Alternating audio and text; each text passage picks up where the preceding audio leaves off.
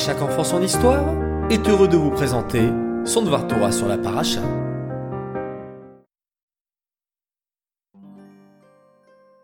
Bokertov les enfants, vous allez bien ce matin?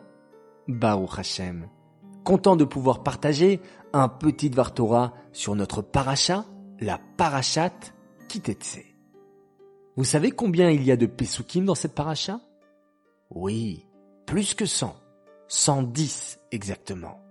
Et vous savez aussi, comme mentionné dans l'histoire d'hier, que c'est une paracha où il y a énormément de mitzvot. Rappelez-moi combien? Exact. 74. 74 sur 613. C'est plus que 10% des mitzvot de toute la Torah. Magnifique. L'Admorazaken nous a transmis un enseignement fondamental. Yehudi tsarich lichiot imazman.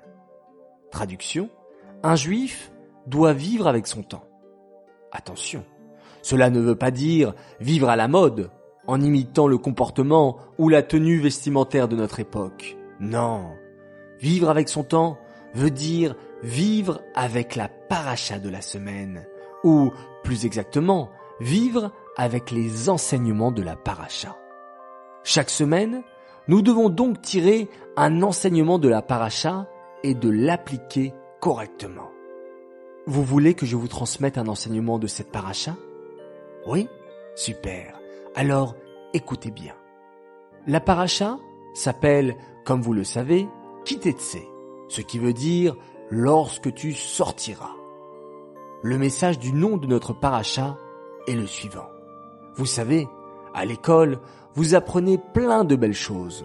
Votre moré ou votre mora vous apprennent à lire le Aleph Bet, à écrire, à compter. Ils vous transmettent des histoires de nos tzadikim. Ils vous expliquent comment bien se comporter, comme Hachem le voudrait, selon la halacha.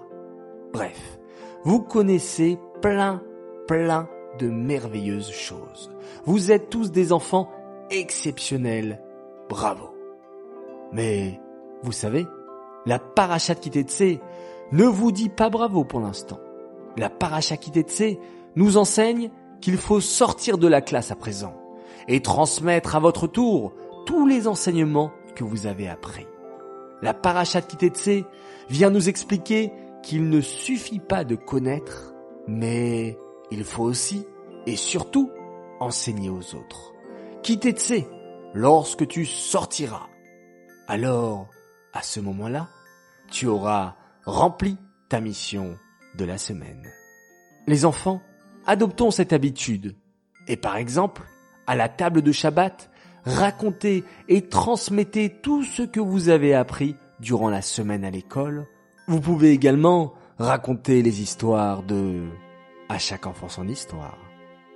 Voilà un des enseignements de notre paracha de la semaine. Merci les enfants de m'avoir écouté.